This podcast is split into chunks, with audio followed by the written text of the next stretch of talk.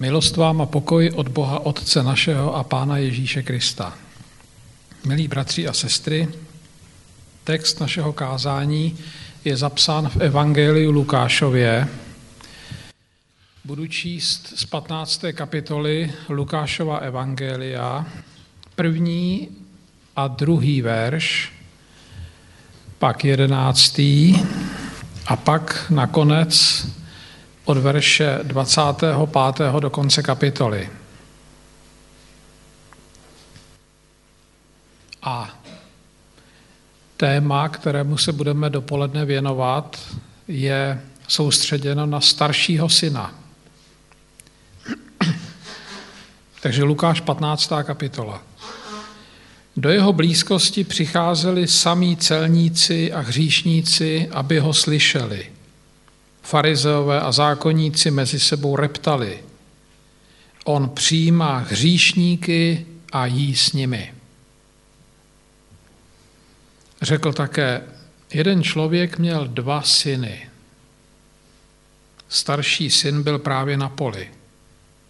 Když se vracel a byl už blízko domu, uslyšel hudbu a tanec. Zavolal si jednoho ze služebníků, a ptal se ho, co to má znamenat. On mu odpověděl, vrátil se tvůj bratr a tvůj otec dal zabít vykrmené tele, že ho zase má doma živého a zdravého. I rozhněval se a nechtěl jít dovnitř. Otec vyšel a domlouval mu.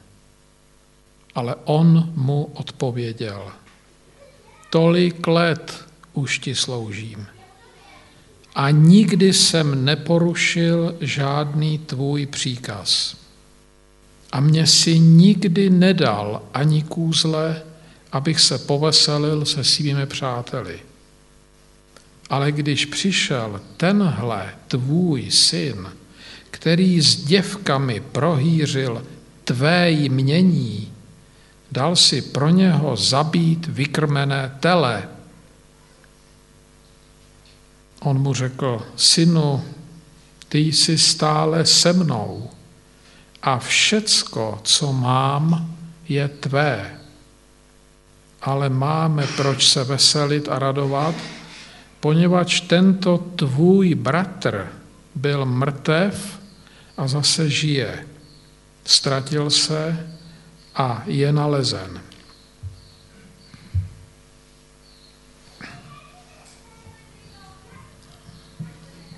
Já bych vám chtěl nejprve říct dvě poznámky, než se pustíme do toho textu. První je prozba, abyste se pokusili zapomenout všechno, co si dosud o starším bratru myslíte a zkusili se tou postavou zabývat úplně nově, to znamená, jako kdybyste o ní nikdy neslyšeli. A ta druhá poznámka se týká impulzu k tomuto kázání. Byl jsem na evangelické bohoslužbě, ve které dva mladí evangeličtí bohoslovci vykládali toto podobenství. Jeden vykládal mladšího syna, druhý vykládal staršího syna, přesně podle zadaných partitur, byli to bohoslovci a ten, který vykládal staršího syna, ho znectil způsobem, který mě vyprovokoval k tomu podívat se na tu postavu pořádně. Takže ten text, kterému říkáme podobenství o marnotratném synovi, není označen jako podobenství. Jako podobenství je označen pouze ten první z těch tří textů, které jim Ježíš vyprávěl.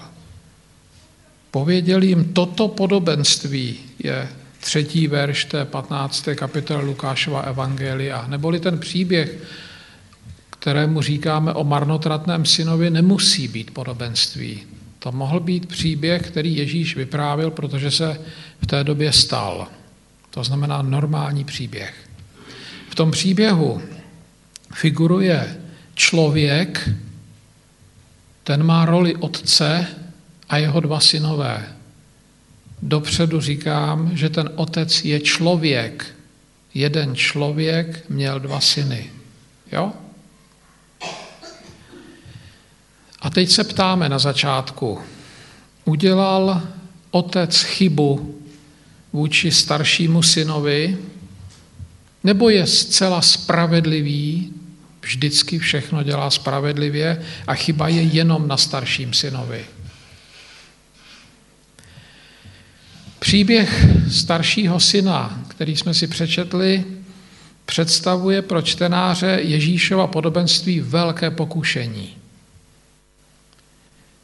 To pokušení spočívá v tom, že vůči tomu příběhu zaujmeme pozici, pohodlnou pozici vzdáleného pozorovatele, jakéhosi porodce, který si myslí, že má právo hodnotit postavy na scéně. Těmi postavami jsou otec, mladší a starší syn. A my v pozici porodců, kteří rozdílíme body. Otec je spravedlivý, mladší syn vyžaduje soucit, staršího je třeba sejmout.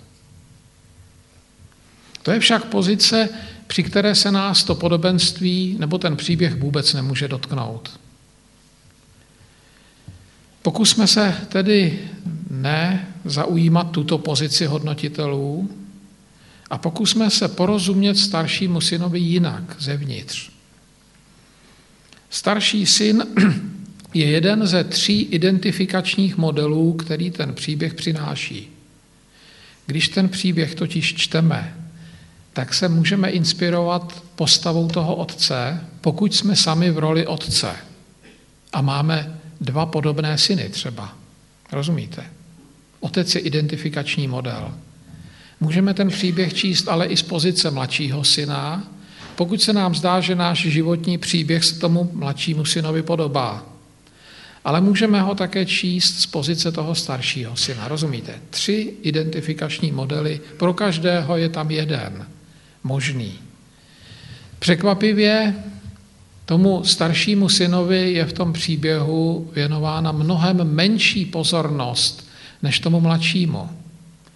To by nás mohlo vést k milnému závěru, že ta postava je méně důležitá, že vždycky důležitější je ta postava, o které se víc mluví, než ta postava, o které se méně mluví, že ano. Ale z tohohle omylu nás vyvede jiný příběh, také o dvou synech, který je na počátku první knihy Možíšovi. Tam je příběh Abela a Kaina. Tam je naopak tomu staršímu synovi věnována velká pozornost. A o tom mladším synovi se mluví jenom jakoby mimochodem. Dvě, tři věty. A přesto ta důležitější postava je ten, o kterém se nemluví skoro vůbec. Ta oběť, ten Abel. Ten, mla, ten starší, to je divná postava. V tom prvním příběhu, rozumíte? V prvním příběhu eh, o dvou synech v první knize Možíšově. Takže to, že se mu věnuje, to, že se staršímu synovi věnuje menší pozornost než mladšímu, neznamená, že by ta postava byla méně důležitá. Co se o něm dozvídáme? Je to typ slušného, pracovitého a odpovědného, to znamená kvalitního člověka, který nedělá problémy, je to pozitivní postava a je hluboce lidská. Je navíc charakterizován řeckým výrazem presbyteros.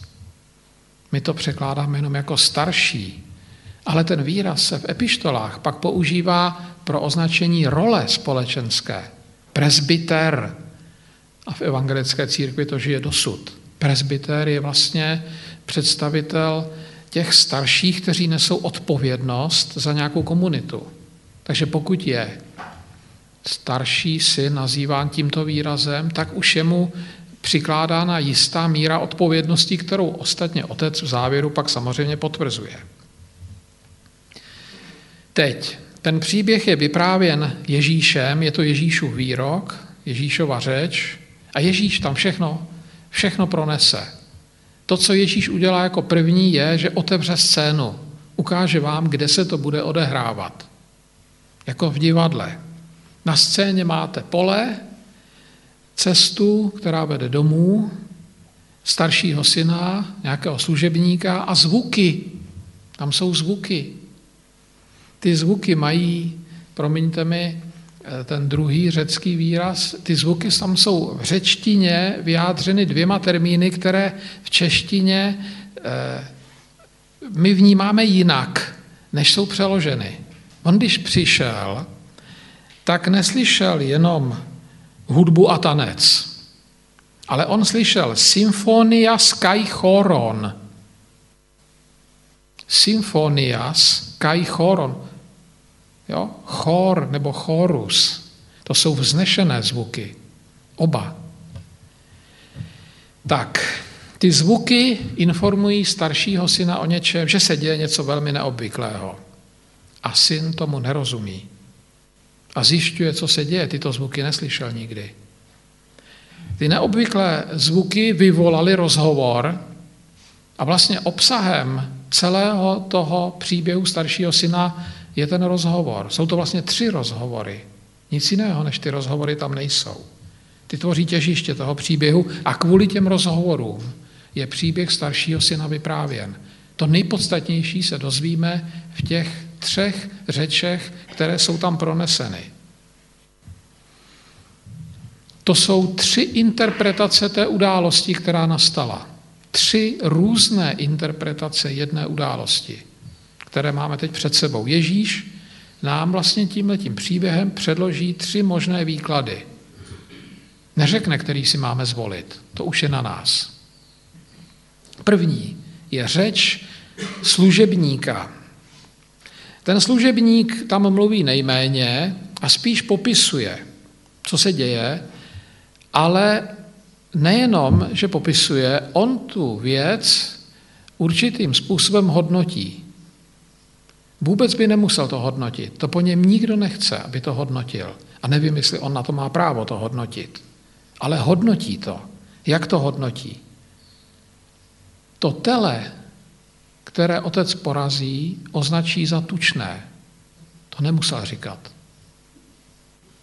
O to ostřeji pak vynikne ten kontrast mezi tím kůzletem, které by býval ten starší syn rád měl, a tím tučným teletem. Rozumíte? Ale to řekne ten služebník, že to tele bylo tučné.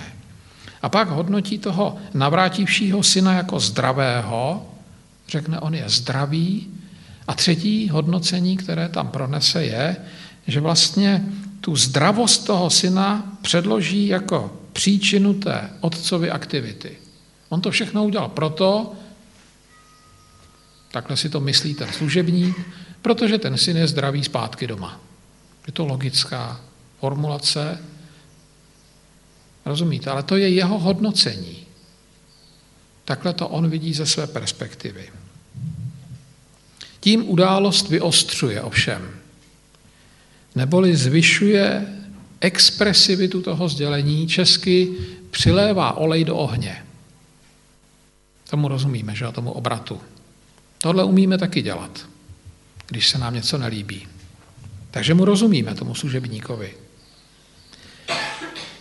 Z té jeho interpretace, z interpretace toho služebníka je, je velice dobře slyšet, jaký on má na to názor, co si o tom všem myslí. Komu fandí tam? Jo? Neřekne to na rovinu. V perspektivě toho služebníka ten otec není nestraný. Služebník naznačuje, že mladší syn má na otce neúměrný vliv. Tohle otec nikdy totiž neudělal ještě. Že otec je ovlivnitelný mladším synem. Starší syn služebníkovi uvěří. On tu interpretaci akceptuje. A nechá se tím, co říká služebník, zcela ovládnout. Takže služebník na staršího syna přenesl svoje emoce, které v něm vyvolalo otcovo rozhodnutí. Ty emoce služebníka a staršího syna jsou podobné. Názor nebo postoj k tomu otcovu, otcovu jednání je podobný. Teď po té první služebníkově řeči následuje takzvané intermezzo. Tam je popsáno, co se stalo, jakmile služebník eh, to hodnocení pronesl. I rozhněval se, to myslí se starší syn, a nechtěl vejít dovnitř. Otec vyšel a domlouval mu. Ale on mu odpověděl, to je intermezzo Ježíšovo. Tím oddělil jednu řeč od druhé. Ukazuje, Ježíš tam ukazuje, že ta služebníkem vyvolaná emoce toho staršího syna přemohla. A přemohla ho natolik, že mu zabránila vejít domů, to znamená vrátit se do svého domova. Takovouhle obrovskou moc mají slova. Jo? Že mohou jaksi trvale přesměrovat způsob života člověka. Nechuť vrátit se domů najednou z ničeho nic je velmi vážný problém. To vědí rodiče, když se to někdy stane eh, jejich dětem. Syn na to nestačí, na to, co se stalo, na tu emoci, kterou v sobě má a která mu zabraňuje vrátit se domů, na to syn nestačí. Potřebuje, aby mu někdo pomohl, ale neví o tom, že potřebuje pomoc. Rozumíte, jeho to akorát úplně rozhodilo, to, co mu řekl ten služebník. Potřebuje pomoc a okamžitě se mu té pomoci dostává. Dostává se mu té pomoci od otce, který je ale strujcem toho všeho dění. To znamená od otce, jehož jednání staršímu synovi zabraňuje vrátit se domů. Rozumíte? Ten otec, který to vyvolal, se pokouší to napravit. Otec je postava zvláštní v tomto případě, v tomto příběhu. Je to postava člověka, který polarizuje svoje okolí. On polarizuje svoje syny. On je nutí, aby ti jeho synové si uvědomili, kdo jsou. Jo? Tím, co udělal vůči mladšímu synovi, ho přiměl k tomu, aby si mladší syn uvědomil, kdo je. A on si to uvědomil. Proto se vrátil. A tím, co teď udělal, nutí toho staršího syna, aby si uvědomil, kdo je. To znamená, že polarizuje. Teď jde otec staršímu synovi vstříc, stejně jako předtím šel vstříc jeho bratrovi. Iniciativně, dělá to iniciativně, nikdo mu neradí, nikde v žádné příručce si nepřečetli, jak se má otec chovat, vůči staršímu synovi, prostě to ví vnitřně a proto to dělá, aniž by byl volán. Aktivně řeší problém, který vyvolal. Snaží se konflikt odstranit a pokusí se ho odstranit alternativní interpretací, to znamená jiným výkladem, než poskytl ten služebník. Protože ví, jakou moc má slovo. Netlačí toho syna, On mu jenom předloží jinou interpretaci té události.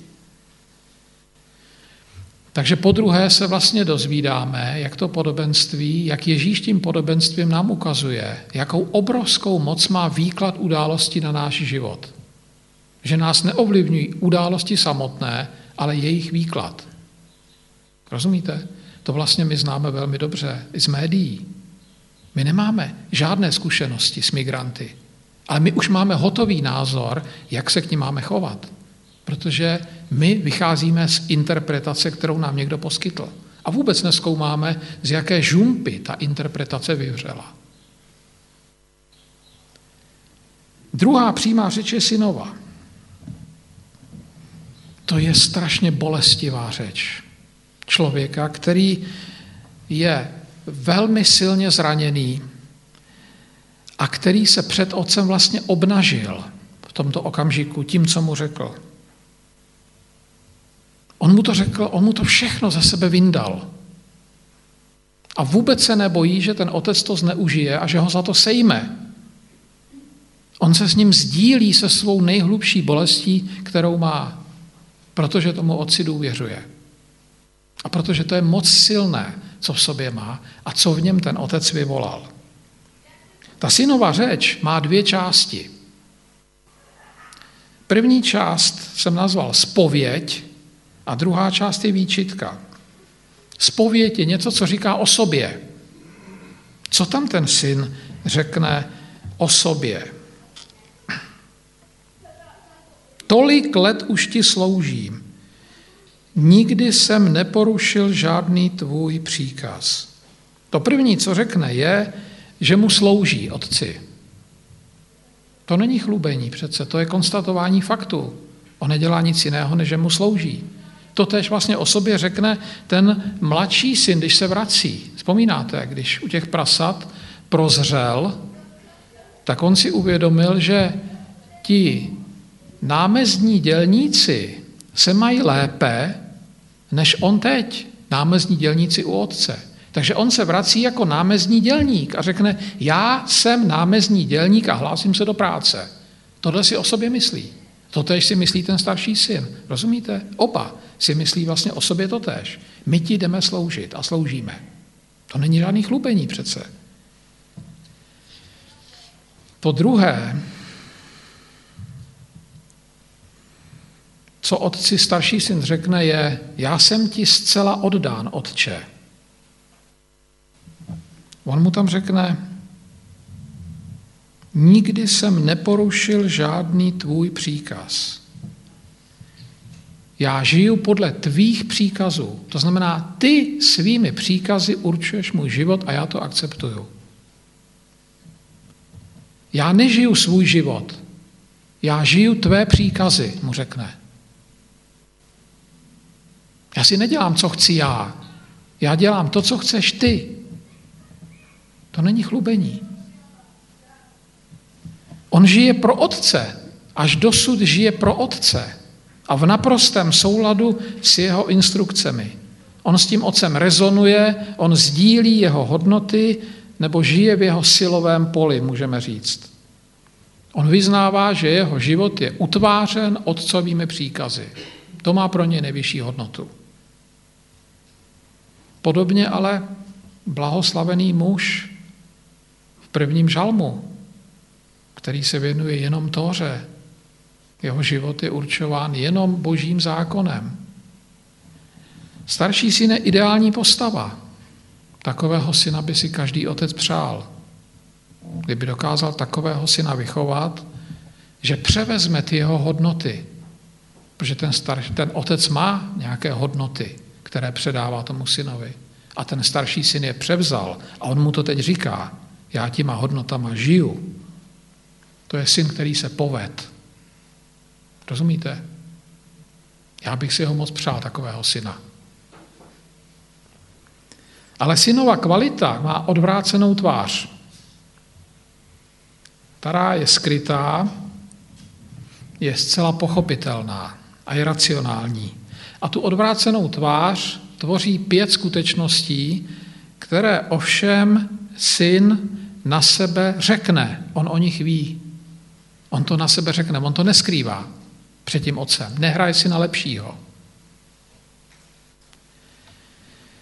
A tyhle těch pět skutečností toho syna velmi zličťují. A těch pět skutečností nám pomáhá tomu synovi velmi dobře porozumět. Těch pět skutečností, které teď vyjmenuji, vyplynulo na povrch díky jednání jeho otce. Díky tomu, že otec porazil tučné tele tomu, který prohýřil otcovo jmění s děvkami, jak říkají kraličtí. Jo, díky tomuto činu tohle to všechno, co teď syn o sobě řekne, vytanulo ven. Tak to první, ta první, eh, ta první skrytá Eh, skutečnost. Syn za své postoje, za svou službu u otce něco čeká. S něčím počítá. On si něco nárokuje, na něčem lpí Ale to je v kontrastu s postavením služebníka, za kterého se vydává. Služebník si nemůže nic nárokovat. Když přece přijde pán, tak mu služebník poslouží a nečeká, že pán mu bude za to děkovat. Protože úkol služebníka je sloužit. Ale my ho nechceme kritizovat. Jenom konstatujeme, že syn teď na sebe řekne, že nejedná úplně nezjištně. On něco čeká. Co čeká? Čeká otcovo ocenění. Čeká zájem. Čeká, že otec vůči němu projeví svůj zájem. A je ponižující, že se mu dosud toho zájmu nedostalo. Je ponižující, že si syn o ten otcův zájem musí říct. Jak to, že otec neví, po čem jeho syn, po čem jeho obětavý syn touží? Jak to, že mu to sám nedal? Druhá skutečnost, kterou syn řekne, on si chce také jako jeho mladší bratr užívat. Já bych si byl také rád užíval. A také touží potom, aby dostal aspoň to kůzle a mohl s přáteli se poveselit. To nemá žádné kůzle, nemůže se poveselit s přáteli, protože dře na poli. Mladší si užívá, já bych si chtěl taky užívat. Třetí skutečnost. Otcovo chování k jeho brat, eh, k bratrovi toho staršího syna probudilo ve starším synovi pocit ohrožení. Najednou se cítí být na vedlejší koleji, kdo ví, jestli ne úplně vyřazen z té rodiny. Ale to asi není tak podstatné, jakože, podsta, jakože v tom starším synovi to otcovo chování probudilo podezření na to, že tady je spáchána velká nespravedlnost, to znamená křivda. Že tedy otec přitakává hejskově způsobu života. Že se postaví za hejska. Starší syn závidí otci přízeň, pardon, starší syn závidí bratrovi přízeň, kterou mu otec poskytuje. On očekává, že by tu přízeň měl poskytovat oběma, žárlí na toho bratra. To je třetí. Čtvrtá skutečnost, která se tady otevřela, ne, taková ta negativní, je, že starší syn se od toho svého bratra distancuje, neboli on jej odmítá. A očekává, že otec udělá to tež. Že i otec toho jeho mladšího bratra odmítne. A tím dá najevo svůj přístup k jeho chování. Nazývá totiž svého bratra tento tvůj syn. Nenazývá ho můj mladší bratr. To není teď. Teď to není jeho mladší bratr. Je to jenom syn toho otce. Pátá skutečnost. On svého bratra hodnotí jako živočicha. To znamená člověka, který žije animálně, živočišně. To znamená pořádně se najíst a s děvkami si užít. Takhle to tam řekne. A pak je tam ještě jedna. Já jsem říkal pět skutečností, ale on jich je ve skutečnosti šest. Ten starší syn svého otce hodnotí. A hodnotí ho slovy služebníka. Neboli jeho hodnocení je založeno na tom, co předtím řekl služebník. Použije tam totiž terminologii toho služebníka. Upozorní toho otce na to tučné tele. To řekl ten služebník, rozumíte? Takže syn to převzal. To znamená, že starší syn to vidí stejně jako ten služebník.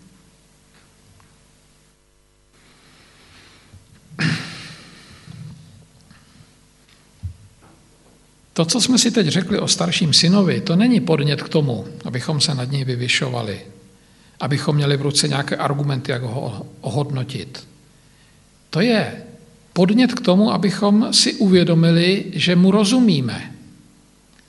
Protože to jeho chování nebo jeho uvažování je podobné, jaké máme my. To znamená, to je lidské.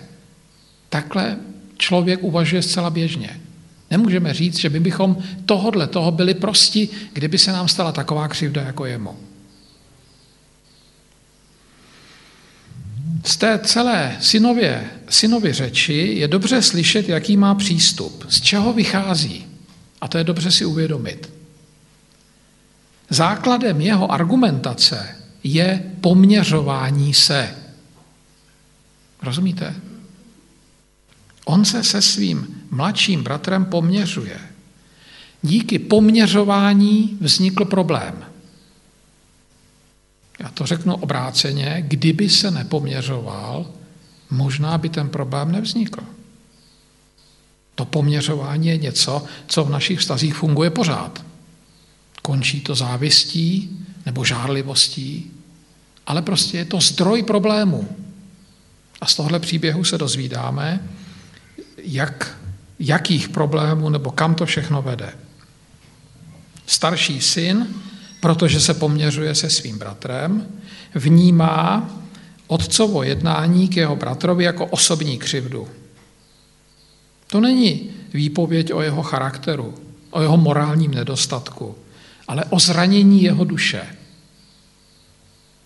Syn trpí absencí otcovy péče. Cítí nedoceněnost, nenaplnění tužeb a nenaplnění svých očekávání. Neboli otcovo jednání ho hrozně bolí. To, co otec udělal, ho bolí. A on to nezastírá. Z toho, jak syn to vnímá, jak ho to bolí, ale vyplývá jedno znepokojivé zjištění. Nebo obráceně. Z toho, co otec udělal vůči mladšímu bratrovi, vyplývá jedno znepokojivé myšlení, eh, zjištění. A sice, že ti slušní, kteří žijí spořádaně a v kázni, ti pracovití, ti jsou na tom vždycky hůř než ti hejskové, kteří si to jenom užijou tady. Ale to známe z žalmu přece. Tímhle tím se trápí žalmista také. Odpovědi se mu nedostane. Stejně jako tady se nedostane tomu staršímu synovi. Ale to zjištění je velmi znepokojivé. A my nevíme, jak se s tím vyrovnat. Takže hněv staršího syna je pochopitelný a svým způsobem je oprávněný. Protože ten otec ho za to, jak už jsem říkal, nesejme, on ho nekritizuje za ten hněv. On má právo se hněvat, protože tady ke křivdě došlo z jeho perspektivy. A teď přichází třetí řeč, třetí interpretace, třetí pohled na tu skutečnost. Starší syn vyšle signál o své bolesti, o svém zranění. Ten signál je třeba brát vážně. My jsme se jim vážně zabývali a otec, starší, otec ten signál, který starší syn vyslal, ten ho vážně vzal. Neokřikl ho, neskritizoval ho, neobvinil ho, nenapomenul ho, nepřehodil ho na nějakou morálně lepší, důstojnější kolej nebo polohu. Otcovou řečí to podobenství nebo ta, ten příběh končí. My to... Ježíš tu celou dramatickou událost ukončil tím, co řekne otec a nedořekl nám, jak to dopadlo.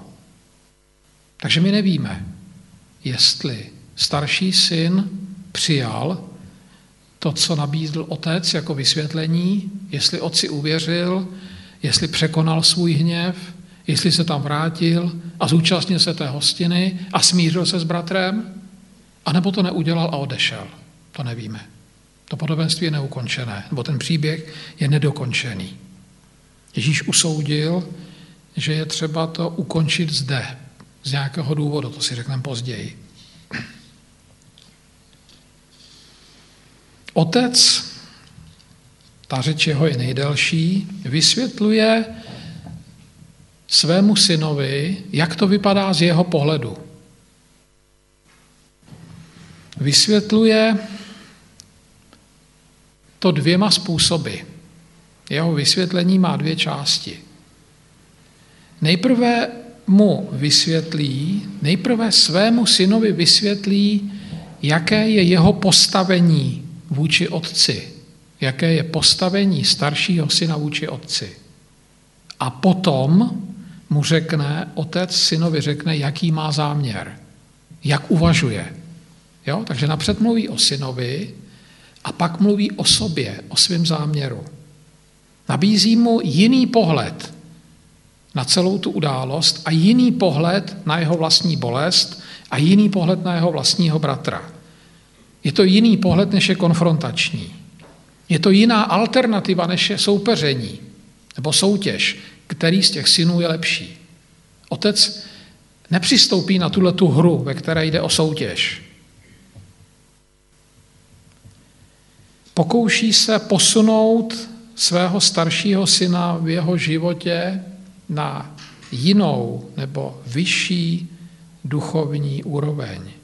Aby už nebyl jenom ukřivděným dítětem, ale aby se dostal jinam, to si řekneme za chvíli.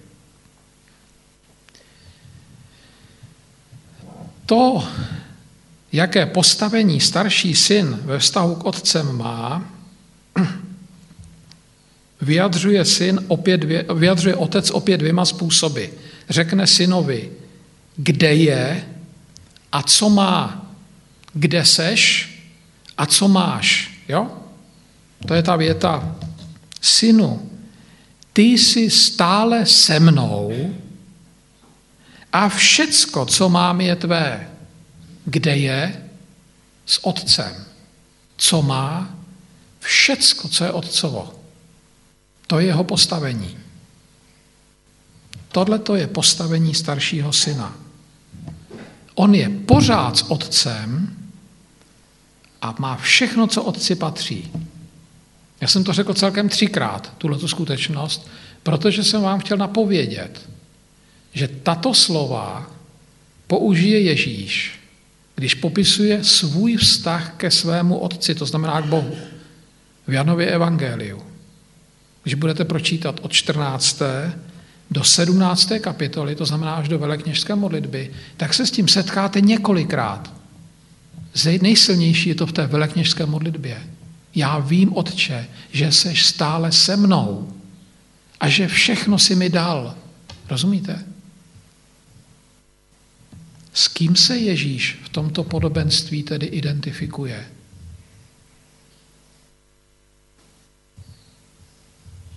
Se starším synem. Ježíš je ve stejné pozici vůči Bohu jako starší syn vůči svému otci. Tomu dává tohle ta skutečnost, dodává staršímu synovi zcela mimořádnou a s nikým nesrovnatelnou hodnotu. A nakonec otec synovi sdělí, jak uvažuje, to znamená, jaké má záměry, sdílí se svým synem svůj pohled na věc. My víme ze své zkušenosti, že svoje záměry můžeme sdílet jenom s lidma, kteří jsou nám velmi blízcí, kteří to neschodí, kteří se nám nevysmějí nebo kteří to neroznesou, aby se nám vysmál někdo jiný. Rozumíte? Takže když už někdo sdílí svoje záměry, tak tím dává najevo tomu, s kým to sdílí obrovskou důvěru. A tohle dělá otec vůči staršímu synovi. On mu řekne něco, co není vidět vůbec a k čemu nelze dojít uvažováním, to znamená racionální úvahou. A proto není chyba, že to, otec, že to starší syn neví, protože k tomu nelze dojít racionální úvahou. Jinými slovy, otec uvádí svého syna do určitého tajemství, do pohledu na hlubiny cesty člověka, On ho uvádí do něčeho, co se skutečně stalo, ale co není vidět očima. Protože syn to zatím vidí jenom očima. A dělá to proto, aby mu pomohl nebrat sám sebe příliš vážně a aby mu mohl rozumět svému bratrovi zevnitř, ne zvenku. On mu rozumí zvenku, jako hejskovi. A otec ho učí rozumět mu zevnitř a zároveň učí svého staršího syna nebrat se příliš vážně. Jak to dělá? On ho učí uvědomovat si smrt. Protože to nejdůležitější, co svému synovi řekl o jeho bratrovi, je věta. Tento tvůj bratr byl mrtev a zase žije. Ztratil se a je nalezen. To znamená, on ho učí rozpoznávat smrt v životě člověka. Význam smrti v životě člověka. On ho učí počítat se smrtí v životě, protože ten starší bratr to zatím neumí počítat se smrtí. To se člověk učí. Dlouho se to učí a bolestivě. Ale on ho učí ještě jednu věc. Něco, co se od nikoho jiného naučit nemůže. Otec ho učí, že s člověkem, který má osobní zkušenost se smrtí, je třeba zacházet zvláštním způsobem. A ten, kdo má osobní zkušenost se smrtí, je jeho mladší bratr protože on umřel. Ale to ví, si, to ví otec. To nikdo jiný neví. Člověku, který prošel smrtí, je třeba nabídnout pomocnou ruku. Člověku, který prošel smrtí, je třeba pomoci zařadit se zpátky do lidského společenství, protože on to neumí. On se vrací k otci jako námezní dělník. Rozumíte? A tohleto učí otec svého staršího syna. On ho učí odhlédnout od sebe, odhlédnout od svých potřeb, od svého pohledu, od své bolesti, od svých názorů, aby ten člověk, ten starší syn tady uměl být pro druhé, aby jim uměl rozumět, aby je uměl vnímat jinak než přes svou bolest nebo než přes poměřování se s nimi. A proč jej to učí? Proč do něj tolik investuje, do toho staršího syna? Proč mu říká takhle intimní věci? Protože ten starší syn je toho svým vnitřním vybavením schopen. Jinými slovy proto, že to je velmi kvalitní člověk. Do kvalitního člověka je možno investovat tyto hodnoty, které otec sděluje. To, že je kvalitní člověk, už jsme si řekli. Starší syn tedy má velký potenciál a proto s ním otec sdílí své poznání. Proto mu říká to nejintimnější, co v sobě má. Proto ho posouvá dál v jeho duchovním životě. Životní způsob nebo způsob života staršího syna to už je úplný závěr toho, co vám chci říct, je velmi podnětný. Ta postava je velmi silná.